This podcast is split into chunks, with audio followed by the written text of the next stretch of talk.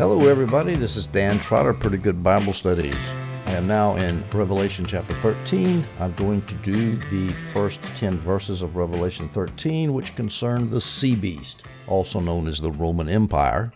Remember, there are two persecuting entities of the people of God in the book of Revelation. One is the apostate land of Israel, that wonderful kingdom of the Pharisees and Sadducees who murdered Jesus and who have murdered the prophets from Abel to Zechariah. And the other persecuting entity was the Roman Empire. So we're going to concentrate on the Roman Empire in these first 10 verses of Revelation 13. Our context is this the seventh angel is sounded, getting ready for the seven bowl judgments to come, but there's a lot of stuff that happens between the sixth and seventh trumpet. For example, in Revelation 12, we had Satan thrown down to earth. In Revelation 12, we had the woman representing the church escaping Jerusalem, crossing the Jordan River, going to Pella, as Satan tried to destroy the church by a bunch of water coming out of his mouth, but the ground opened up and soaked up the water, so the church was preserved in Pella. So that's where we are. We start with verse 1, Revelation 13. And the dragon stood on the sand of the seashore then I saw a beast coming out of the sea, having ten horns and seven heads, and on the, his horns were ten diadems, and on his heads were blasphemous names. Now, the dragon, of course, is the great red dragon that had been chasing the woman the, to the wilderness in Revelation 12, and so some English translations have the dragon standing on the sand of the seashore actually at the end of chapter 12, not here at the beginning of chapter 13. Doesn't matter. The dragon stands on the sand of the seashore. If you stand on the shores of Israel on the eastern end of the Mediterranean Sea. If you take that position, which John had actually, he was in heaven watching this big battle between the devil and the woman. Now he's back on the seashore in the vision. If you are standing there and you look west across the Mediterranean Sea, past Cyprus, past Greece, past Rhodes, and all those islands, and then you get to Italy, where the Roman Empire was headquartered. And so somewhere around there, around Italy, John saw a beach coming out of the sea. Now, the sea is a very common metaphor, as I've mentioned in previous audios, a common symbol in both the Old Testament and the New Testament of the deep, the abyss, the abode of demons, the Gentile powers, as Chilton dramatically puts it, the energizing power of the Gentile nations. Now, to let you have a feel for that, I'm going to read you three scriptures, two of which are in Revelation and one's in Isaiah. Revelation 17:1. Then one of the seven angels who had the seven bowls, the seven chalices, came and spoke with me. Come, I will show you the judgment of the notorious prostitute who is seated on many waters. That's the famous whore Babylon. Babylon, if you recall, had a bunch of canals running through it, and that's why Babylon is called a prostitute seated on many waters. And we'll see later in Revelation 17 that Babylon, the whore of Babylon, is apostate Israel riding on the back of the Roman Empire. Revelation, but anyway, many waters. That refer, that shows the uh, it's the it's referring to Babylon, which of course is the, a Gentile nation. Revelation 17:15. He also said to me, "The waters you saw where the prostitute was seated are peoples, multitudes, nations, and languages." And that just drives my point home. Revelation 17:15 explains verse 1 in Revelation 17 that whore who was seated on many waters represents peoples, multitudes, nations and languages, which is the standard representation of the Gentile nations. And John in Revelation 17:15 explicitly identifies those peoples, multitudes, nations and languages with the waters that John saw in verse 1.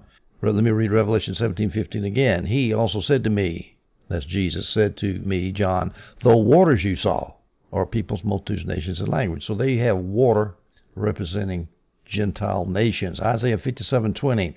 But the wicked are like the storm-tossed sea, for it cannot be still, and its water churns up mire and muck. There's lots of other scriptures pointing to this, which I've gone over in a previous audio. I'm not going to go, uh, go do any more, give you any more of those.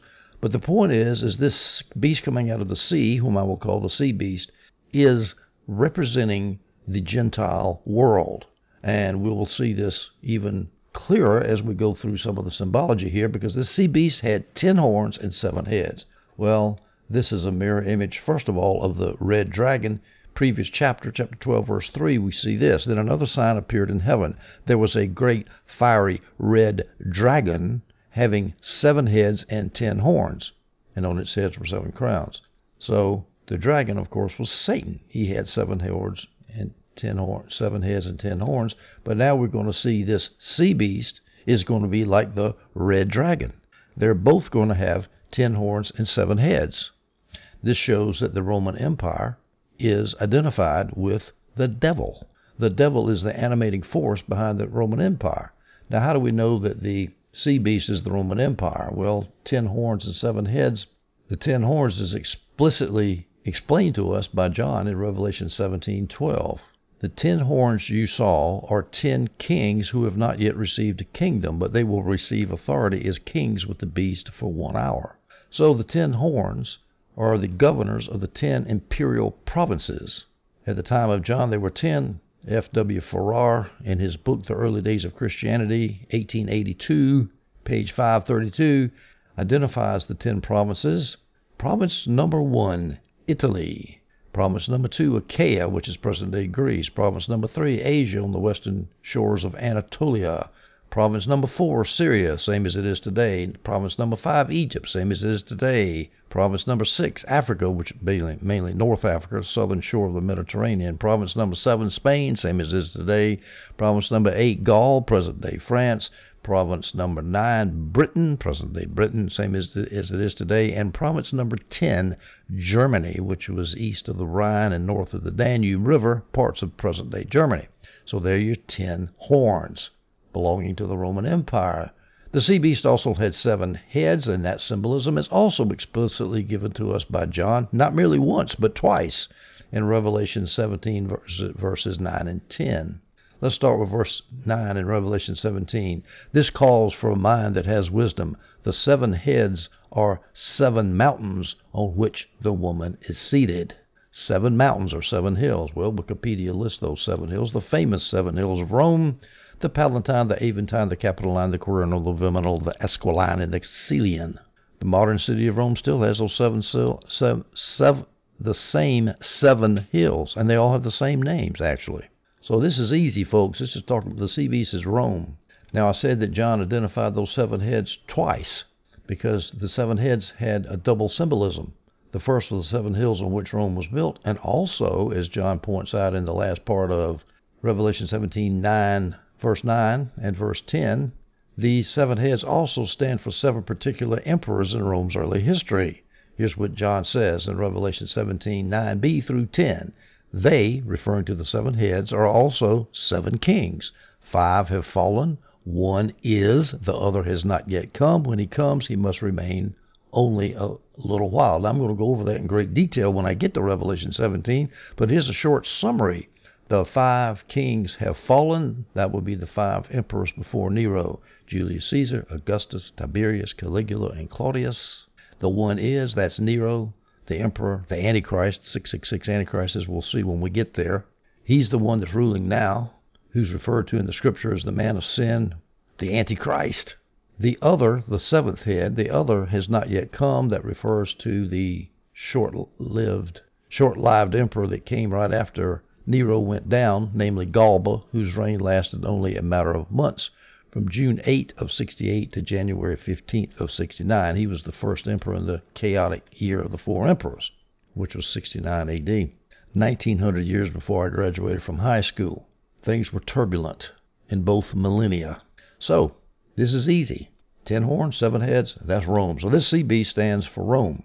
Now, on his heads, John says in verse 1, Revelation 13, on his heads, on the sea beast's heads, were blasphemous names. Now, we've got to go to the Old Testament to get to what John is alluding to. This, this sea beast was an evil parody of the biblical high priest. The biblical high priest wore the divine name on his forehead, but the Roman Empire wore blasphemous names on his head. Here's what Moses tells us in Exodus 28, 36, 37, and 38. You are to make a pure gold medallion and engrave it, like the engraving of a seal. Holy to the Lord. That's colon. Holy to the Lord. Those are the words that were on the seal, the gold medallion. Fasten it to a cord of blue yarn so it can be placed on the turban. The medallion is to be on front of the turban. It will be on Aaron's forehead so that Aaron may bear the guilt connected with the holy offerings that the Israelites consecrate as all their holy gifts. It is always to be on his forehead so that they may find acceptance with the Lord. So basically, on top of that turban of the high priest, there was a gold plate, a medallion, a badge, whatever you want to call it, and it had engraved on it, Holy to the Lord. And the sea beast was mocking that with blasphemous names on his head, on his heads, I should say, seven heads. We go now to verse 2 of Revelation 13. And the beast which I saw was like a leopard, and his feet were like those of a bear, and his mouth like the mouth of a lion. And the dragon gave him his power and his throne and great authority. Well, I've already mentioned that because the dragon had seven heads and ten horns, just like the sea beast had seven heads and ten horns. That shows that they're linked together, and John explicitly says that in verse 2. The dragon gave him his power. So the Roman Empire was animated and energized by the devil himself. The devil, the dragon gave him, the sea beast, the Roman Empire, his power and his throne and great authority. If you ever read a history of the Roman Empire, those suckers were straight from the pit of hell. I don't know how you can put a nicer spin on it. They were full of hell. But now, of course, in this particular period, it was the time of Nero. I mean, the Roman Empire did straighten up a little bit at the end of the at the beginning of the second century. Things were nice, but boy, at the time that John is writing, when Nero was in charge, things were not nice. The Roman Empire was the pit of hell, and it's and the Roman Empire is is symbolized by this beast here in verse 2, Revelation 13. And the beast, that's the sea beast, which I saw was like a leopard, like a bear, like a lion. So all of the beasts that John mentions here are ferocious. They're vicious. They're dreadful. They're terrifying. There are four beasts the sea beast, plus the leopard, the bear, and the lion. Now, this ought, of course, remind us of the book of Daniel, in which there were four beasts. I really, I, tell people if you want to learn eschatology, you need to start with Daniel before you do Revelation, you need to start with Olivet Discourse, then you need to do Daniel, and then you need to do Revelation. But if you're familiar with Daniel, remember the four beasts. They're in reverse order here in, in John, but they're the same four beasts. The lion was Babylon, the bear on his side in Daniel, that was the Medo Persian Empire. The leopard was the kingdom of Alexander the Great and his four successor generals, the leopard with four horns. And then you had the monstrous beast without a name, the ferocious beast, I'll call it, didn't really have a name. Well, that's the same as the sea beast here. So you got the same beast in Daniel as we have in Revelation. And all of these beasts, of course, represented empires which were antichrist, blasphemous, opposing God. And all of the evil was concentrated right now in the sea beast, the Roman Empire. The Roman Empire contained all the characteristics of the other beasts. The Roman Empire, with its reigning Emperor Nero, was sunk in degrading, degenerate, bestial activities. Nero, of course, is the most famous. What did he do? He murdered numerous members of, his own family. You should read a biography of Nero. Fascinating reading. He killed his own mother. He kicked his pregnant wife to death. He was a homosexual. He favored his favorite aphrodisiac was watching people undergoing horrifying tortures. He dressed up as a wild beast so he could rape female prisoners. He burnt Christians at the stake to light up his garden parties. That's where we get the term Roman candles from. He launched the first imperial persecution of Christians at the instigation of the Jews. That was after the Great Fire of Rome. Rome under Nero was the moral sewer of the world. And that's when John was writing this book. Now, the three beasts that are mentioned in Daniel and also here in Revelation, they are characterized by certain features. For example, the leopard, which was Greece, Alexander the Great, a leopard is swift and ferocious. A bear is tenacious in dragging away of its prey, and a lion has a ravenous appetite for devouring. The bear being Medo Persia, the lion being Babylon. And so all of those characteristics are exhibited in the sea beast swift, ferocious, tenacious in dragging away its prey, having a ravenous appetite for devouring. We go to Revelation chapter 13, verses 3 and 4. I saw one of his heads as if it had been slain, and his fatal wound was healed. And the whole earth or the whole land, depending on how you translate gay there, and the whole earth or the whole land was amazed and followed after the beast.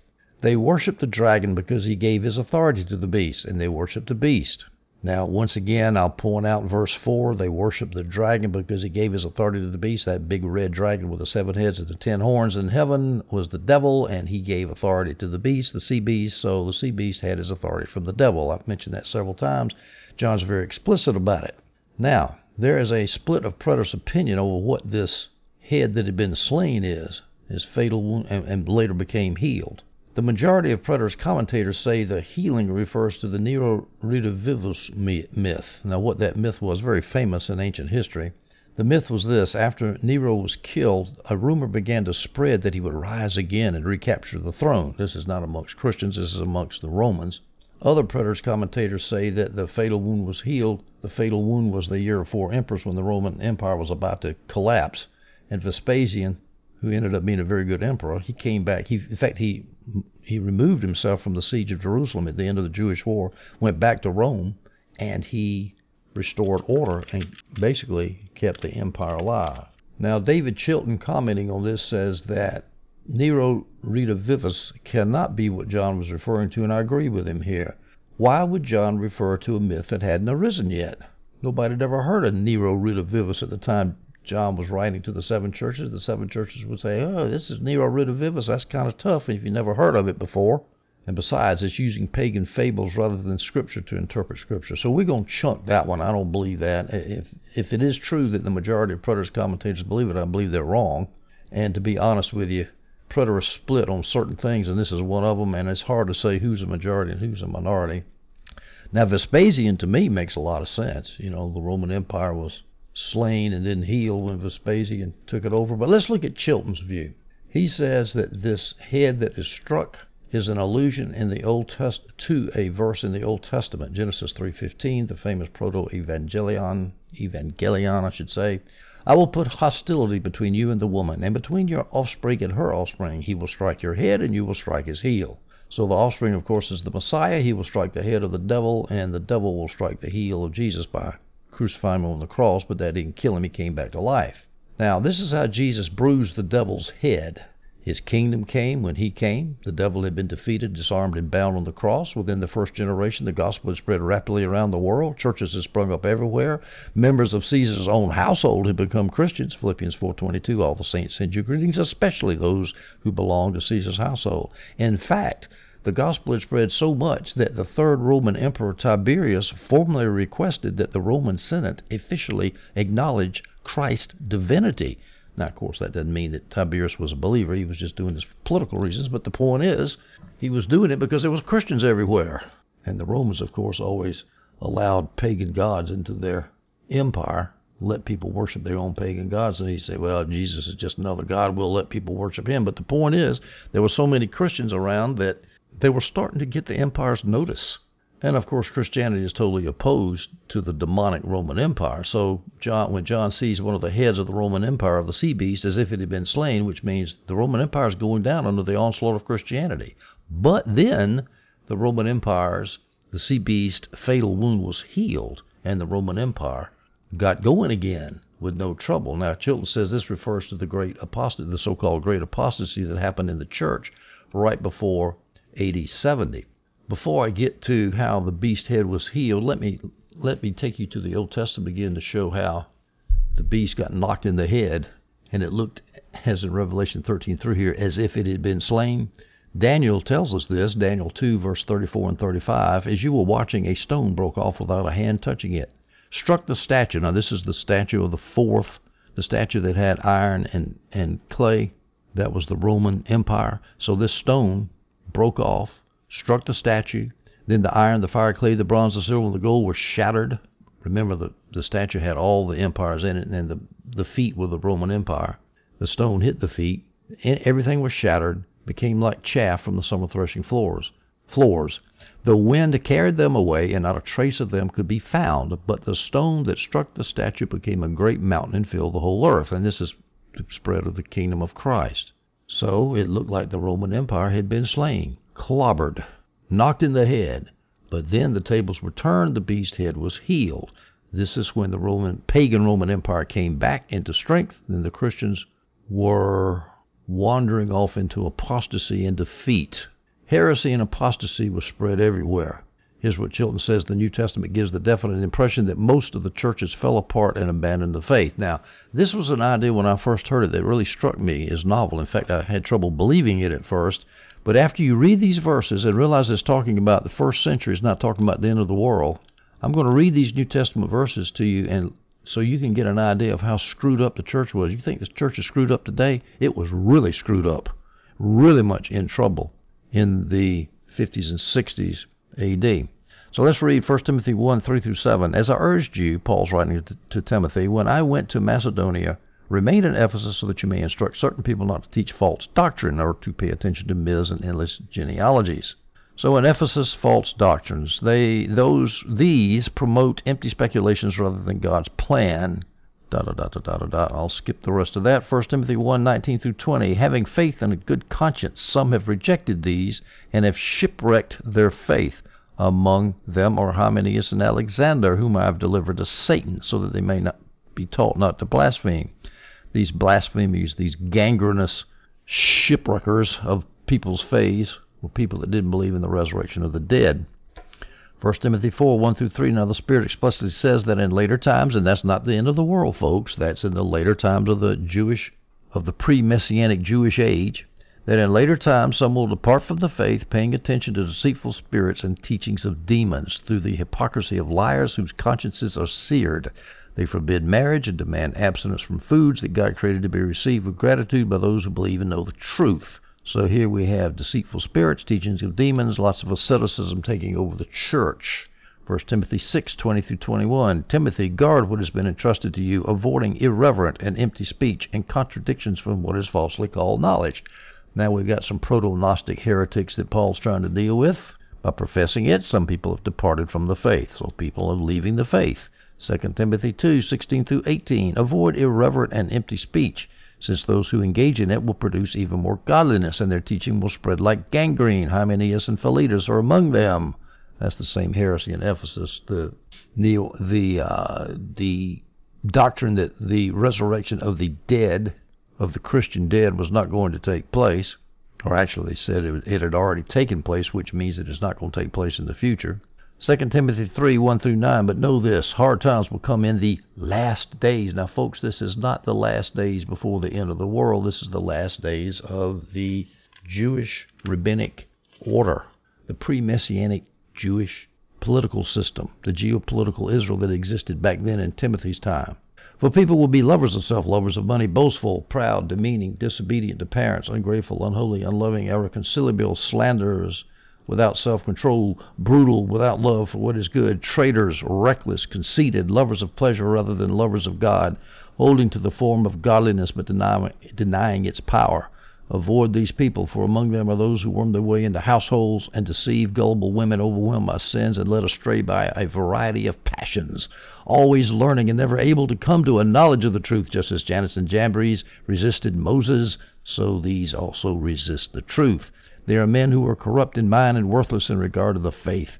But they will not make further progress, for their foolishness will be clear to all, as was the foolish, uh, foolishness of Jannes and Jambres. Evil people and impostors will become worse, deceiving and being deceived. Now, of course, Hal Lindsey will tell us that's what's going to happen. That's our great and glorious future. No, that was where the church was before Jesus delivered the church when he judged Israel in AD 70. 2 Timothy 4.10, because Demas has deserted me since he loved this present world has gone to Thessalonica. Crescens has gone to Galatia, blah, blah, blah, blah. 2 Timothy 4:14 through 16 Alexander the coppersmith did great harm to me. The Lord will repay him according to his works. Watch out for him yourself because he strongly opposed our words. In my first offense no one stood by me but everyone deserted me. May it not be counted against them. So Paul was having a hard time in the 60s People are leaving the faith. He's in jail. He's getting tried by the Romans. And where are the Christians to help him out? He writes to Titus, chapter 1, verses 10 through 16, For there are many rebellious people full of empty talk and deception, especially those from the circumcision party. It is necessary to silence them. They are ruining entire households by teaching what they shouldn't in order to get money dishonestly. One of their own prophets said, Cretans are always liars, evil beasts, lazy gluttons. This testimony is true. For this reason, rebuke them sharply, so that they may be sound in the faith and may not pay attention to Jewish myths and the commands of people who reject the truth. They claim to know God, but they deny Him by their works. They are detestable, disobedience, and un- disobedient, and unfit for any good work. For there are many unruly and vain talkers and deceivers, especially they of the circumcision, whose mouths must be stopped, who subvert whole houses, teaching things which they ought not for filthy lucre's sake. One of themselves, even a prophet of their own, said the Cretans are always liars, evil beasts, slow bellies. Dot dot dot. They profess that they know God, but in works they deny Him, being abominable, disobedient, and unto every good work reprobate. 1 John 2, 18 and 19. Children, it is the last hour. The last hour, not talking about the end of the world, but talking about the last hour, the last times of the Old Testament Jewish geopolitical entity, the one that killed Jesus. Children, it is the last hour for the pre Messianic period. The Messianic period is just getting started. Children, it is the last hour, and as you have heard that Antichrist is coming, even now many Antichrists have come. By this we know it is the last hour. They went out from us, but they did not belong to us. For if they had belonged to us, they would have remained uh, with us, etc. Okay, so if you put all the passages, relevant passages in the New Testament together, you can see that, man, this church had a hard, hard time with opposition. And so if Chilton is right, that means when the Roman Empire's head, one of the seven heads, which had been fatally wounded, was healed, that means just when it looked like the Christians were going to overtake the pagan empire, the pagans came back. Now we look at the end of verse 3 in Revelation 13 and verse 4, and the whole, and there's two ways to translate gay here earth and land, and either way works in this particular instance. I'll take it the typical way the translations have it, and the whole earth was amazed and followed after the beast. That would refer to all the nations of the world that followed after the Roman Empire, one of the largest and most successful empires the world's ever seen. They were amazed and followed after the beast. They worshiped the dragon because he gave his authority to the beast. Of course, the Roman Empire was totally pagan, totally demonic, including the people that were in the Roman Empire. They worshiped the beast. They worshiped those emperors, at least politically. Maybe not with their heart, but with their when they pinched the incense, you know. They they were saying, "We know whose boss the Roman emperor is." And that makes sense. But there is another way that you can translate gay you can translate that as land, which is very easy to show. Look in the lexicon. And so instead of the whole earth followed after the beast, we would read it the whole land followed after the beast. Now, this is a reasonable option too because Israel was guilty of emperor worship. Israel, the land of Israel, land, gay, land, followed after the beast. Israel did follow after the beast. Israel did worship the emperor, the Roman emperor. Faced with a choice between Christ and Caesar, they said in John 19:15, the chief priest answered, We have no king but Caesar. And that was answering Pilate's question in John 19:15, Shall I crucify your king? We have no king but Caesar. In other words, they had they were looking at Jesus and they had a choice and they chose Caesar. They followed after the beast. They followed after the Roman beast, the sea beast. Alfred Edersheim, the fantastic uh, Jewish Christian who wrote in the late 1800s, in the life and times of Jesus the Messiah. I've read that book twice. You should read it. No Christian should live on this earth without reading that book. He says this with this cry, we have no king but Caesar. With this cry, Judaism was, in the person of its representatives, guilty of denial of God, of blasphemy, of apostasy. It committed suicide, followed after the beast. Remember, Jesus himself called their worship assemblies synagogues of Satan. They followed after the Roman Empire, which was the representative of the beast on earth. Now, of those two options, I like the one translating gay as land. I can't prove it, of course. Either one works, but that sure sounds like Israel following after Rome and worshiping Rome and trying to kill Jesus. And then, of course, after Jesus was killed, they continued their unholy alliance with the Roman Empire as they, as Paul spread his message through Asia Minor, through Anatolia, everywhere you read in the book of Acts. The Jews were after him, and the Romans were after him. In fact, a lot of times the Jews would turn the Christians over to the Roman authorities. We go now to verse 5 of Revelation 13, and we'll read 6 and 7 also. There was given to him, that means to the sea beast, there was given to the sea beast a mouth speaking arrogant words and blasphemies, and authority to act for forty two months was given to him. And he opened his mouth in blasphemies against God, to blaspheme his name and his tabernacle, that is, those who dwell in heaven. It was also given him to make war with the saints and to overcome them, and authority over every tribe and people and tongue and nation was given to him. Now, once again, we see the arrogant words and blasphemies, just like he had a blasphemous name on his head. He's the devil, the sea beast is blaspheming God because the Roman Empire was totally a pagan empire. And not only was the sea beast blaspheming God, he blasphemed God's tabernacle and John tells us in verse 6 that God's tabernacle is those who dwell in heaven, i.e., that's Christians, our fellow brothers and sisters in Christ. He's blaspheming those too, saying nasty things against his church. Now, he did this for 42 months. Now, there's that three and a half year period, 42 months, 1260 days, it's mentioned all the way through the book of Revelation. Now, normally, a lot of times it refers to the three and a half years of the Jewish war, but here I don't think so. I think it literally refers to the time that the sea beast persecuted the church, blaspheming the church. In verse 7, it was also given him to make war with the saints and to overcome them, to persecute the church. Who did that? Well, Nero did that. And again, Nero is the, the emperor, the king that is. He was the one that was in power when John was writing this book, and he persecuted the saints for 42 months. Well, Nero's persecution of the church was a full 42 months, as David Chilton points out, from the middle of November 64 to the beginning of June 68.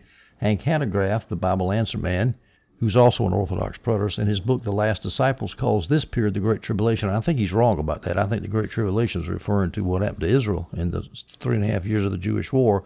But the point is, is he notes this three and a half years as a time of tribulation. It fits perfectly to me. Now, Chilton says you don't need to take it literally. It's 42 months is a broken seven, a time of sadness, despair, and judgment. Chilton, in my humble opinion, seems to be so gung ho at avoiding the hyperliteral interpretation of the dispensationalist futurist that he's, in my opinion, goes too far the other way and takes things that fit literally and make them symbolic. I mean, 42 months, that's the time when Nero started persecuting the church until the time he committed suicide. And boy, did he ever persecute the church. He overcame them, you know, the garden parties with Christians wrapped up in animal skins lit on fire as Roman candles blaming the Christians on the, the great fire of Rome, organizing a, a governmental persecution of the Christians, I think it fits pretty good. Now, in verse 7, it says that the sea beast, in, in, in my opinion, that's in the person of Nero, was given it was given to him to make war with the saints and to overcome them, and authority over every tribe and people and tongue and nation was given to him. Now, tribe, when you see tribe and tongue and people and nation, that's the Gentiles. That's easy. And so this is a perfect description of the Roman Empire. The Roman Empire had authority over many nations. It was a polyglot, multi ethnic empire. And so the sea beast had authority over all those nations. So the church is trampled down, is being overcome for 42 months by this blaspheming sea beast, this blaspheming Roman Empire. But meanwhile, the Roman Empire has political authority over all the nations of the world. Now, this illustrates the situation the church is in so many times in its history with no political power, with no soft power, with no cultural power, despised, spit upon. I'm describing the church in America, of course. But hey, if we apply this to our present day, and I, I don't mean to interpret it by the present day, but just make an application. If in the first century it looked like the church was going to go down, in the 60s, it didn't because God delivered it with one of the most incredible judgments in the history of the world when that when the Romans wiped out Jerusalem. I mean, if you were living in Jerusalem in AD 65, you could not even imagine Jerusalem going down. We go now to Revelation. Oh, let me make one more point before we go on. Notice that the sea beast overcame the overcomers. He says in verse 7 it was given to him to make war with the, with the saints and to overcome them. Well, Yes, Nero killed Christians, but you know, killing a Christian does not ultimately overcome him. A Christian will live forever. A Christian will rise again. And before he physically rises from the dust of the earth, his spirit will be with Jesus. And if you, as a Christian, have not grabbed a hold of that thought yet, then you're going to have a little bit of insecurity because you know as well as I do that as soon as the economy crashes and we don't have any food to eat, or as soon as your health fails and you end up dying, you're cooked unless you believe in the resurrection eternal life as Jesus promised us. Revelation 13:8 All who dwell on the earth or dwell on the land will worship him. Everyone whose name has not been written from the foundation of the world in the book of the life of the lamb in the book of life of the lamb who has been slain. Now again, how we interpret this verse depends on how we translate ge all who dwell on the earth or all who dwell on the land. Well, let's take land first uh, as the first option. All who dwell on the land will worship him. This will be showing that apostate Israel is worshiping the Roman Empire. John 19:15. They, the Jews, shouted, "Take him away! Take Jesus away! Take him away! Crucify him!" Pilate said to them, "Should I crucify your king?" We have no king but Caesar, the chief priest answered. So that's when Edersheim says they committed suicide. They worshiped the Roman Empire more than they worshiped Jesus, who was right in front of them. Now that's assuming ge is land, but it could be all who dwell on the earth, not the land, will worship him. Well, that's true. All the Gentile nations did suck up to Rome pretty much. A lot of them had the emperor when there was emperor worship. Those emperors who demanded worship as a civil political thing, but it was still religious worship. Most of the people in the Roman Empire went along with that. Not the Christians, but the pagans did. So either way, it fits. Revelation 13, 9 and 10. If anyone has an ear, let him hear. Again, that just shows if you go understand the words of the Spirit, you've got to have a spiritual heart to understand the words that are generated by the Spirit. If you want to hear, you can hear. But if you don't want to hear, you can shut your ear and go off and perish with the rest of the world. Verse 10 If anyone is destined for captivity, to captivity he goes. If anyone kills with a sword, with the sword he must be killed. Here's the perseverance and the faith of the saints. Now, I don't like the NASB translation here. King James does it the same way as the NASB, but the Holman Christian Study Bible and NIV have a different translation. Their translation says, if anyone is to be killed with a sword, with a sword he will be killed. The NASB and the King James say, he that kills with a sword must be killed. So it's the difference between passive and active. Holman Christian Study Bible say, if anyone is to be killed with a sword, with a sword he will be killed. The KJV and the NASB have it active. He that kills with the sword must be killed with the sword. Well, I think it's passive. The Holman Christian Study Bible makes more sense because the Christians here, especially if you consider the context, the Christians are the ones being killed. They're not killing anybody with a sword. They're being killed with a sword with these persecution of the sea beasts that over quote unquote overcame them. If you're overcome, you're not going to be killing anybody with a sword. So I think that's a pretty bad translation. I don't I don't know what the Greek behind it is, but I'm sure it's ambiguous. But I think the answer is the way the NIV and the Holman Christian Study Bible has it, if anyone is to be killed by the sword, he will be killed. If anyone's because that fits along fits right along with the first part of verse ten. If anyone is destined for captivity, to captivity he goes. Now, what does that mean? It means that hey, Jesus never promised you a rose garden. Some Christians are going to be killed in persecutions. It's happened all throughout the history of the church. Nowhere does the Scripture promise you that you will be delivered from the sword. And you think, well, that's pretty bad. Well, Here's the answer to it in verse 10. Here is the perseverance and the faith of the saints. You've got to persevere and believe when all's going to hell. And I am not going to tell you that I've ever been in a situation where I was facing death. In fact, I think the the minority of Christians have ever been in that situation. But John is telling these Christians that are going to be persecuted by the Roman Empire, if you're going to be captive, you go to captive, but have perseverance and faith, you will be delivered. And even if you get killed, you will be raised. Now, that's one interpretation of verse 10. Let me give you another interpretation. Let's go back to the NASB translation if anyone kills with a sword, not is killed with a sword, but if anyone kills with a sword, and if anyone is destined for captivity, let's take that as apostate Jerusalem. This is what Chilton does. Chilton does. I don't believe that because it's talking about the sea beast. It's not talking about the land beast, it's talking about the sea beast. But Chilton says, well, destined for captivity, that means apostate. Jerusalem is destined for captivity because John is quoting loosely from Jeremiah 15, verse 2. If they ask you, where will, will we go? Tell them, this is what the Lord says those destined for death to death, those destined for the sword to the sword, those destined for famine to famine, those destined for captivity to captivity. That does sound like a pretty close quote. Jeremiah 14:10 through 12 says this, this is what the Lord says concerning these people, the rebellious people of Israel. Truly they love to wander, they never rest their feet, so the Lord does not accept them. Now he will remember their iniquity and punish their sins. Then the Lord said to me, Do not pray for the well-being of these people. If they fast, I will not hear their cry of despair. If they offer burnt offering and grain offering, I will not accept them. Rather, I will finish them off by sword, famine, and plague. So Chilton says Jerusalem is about to be judged. No intercession is possible because Jeremiah says don't pray. This is Jerusalem in 586 BC is about to be judged. And of course, John is using that to refer to the destruction of Jerusalem in AD 70. Here's another example of why it's no use to pray for people destined for destruction. Jeremiah 15:1. Then the Lord said to me, Even if Moses and Samuel should stand before me, my compassion would not reach out to these people. Send them from my presence and let them go. Even Moses and Samuel couldn't save Israel. And so then we have, if anyone is destined for captivity, as apostate Israel is, to captivity he goes, i.e., in AD 70. If anyone kills with a sword, as the apostate Jews were doing, uh, Jesus said they will chase you from synagogue to synagogue, and some of them they will kill. Jesus had promised that. And so if anyone does that, anybody in apostate Israel does that, well, you're going to get killed with destruction. Well, that fits pretty good But the problem is, this is in the context of the sea beast, which is the Roman Empire, not apostate Jerusalem.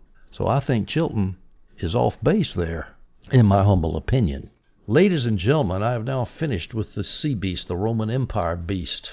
In our next audio, we will take up a discussion of the land beast, the beast representing apostate Israel. I hope you stay tuned for that audio, and I hope you've enjoyed this one.